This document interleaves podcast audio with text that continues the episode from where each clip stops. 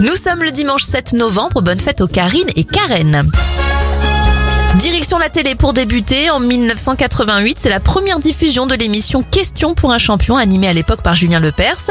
En 1800, la loi française interdit aux femmes de porter des pantalons sans autorisation de la police, loi qui ne sera annulée qu'en 2013. La CFDT est créée en 1964, Twitter fait son entrée en bourse en 2013. Et le chanteur Leonard Cohen disparaît en 2016.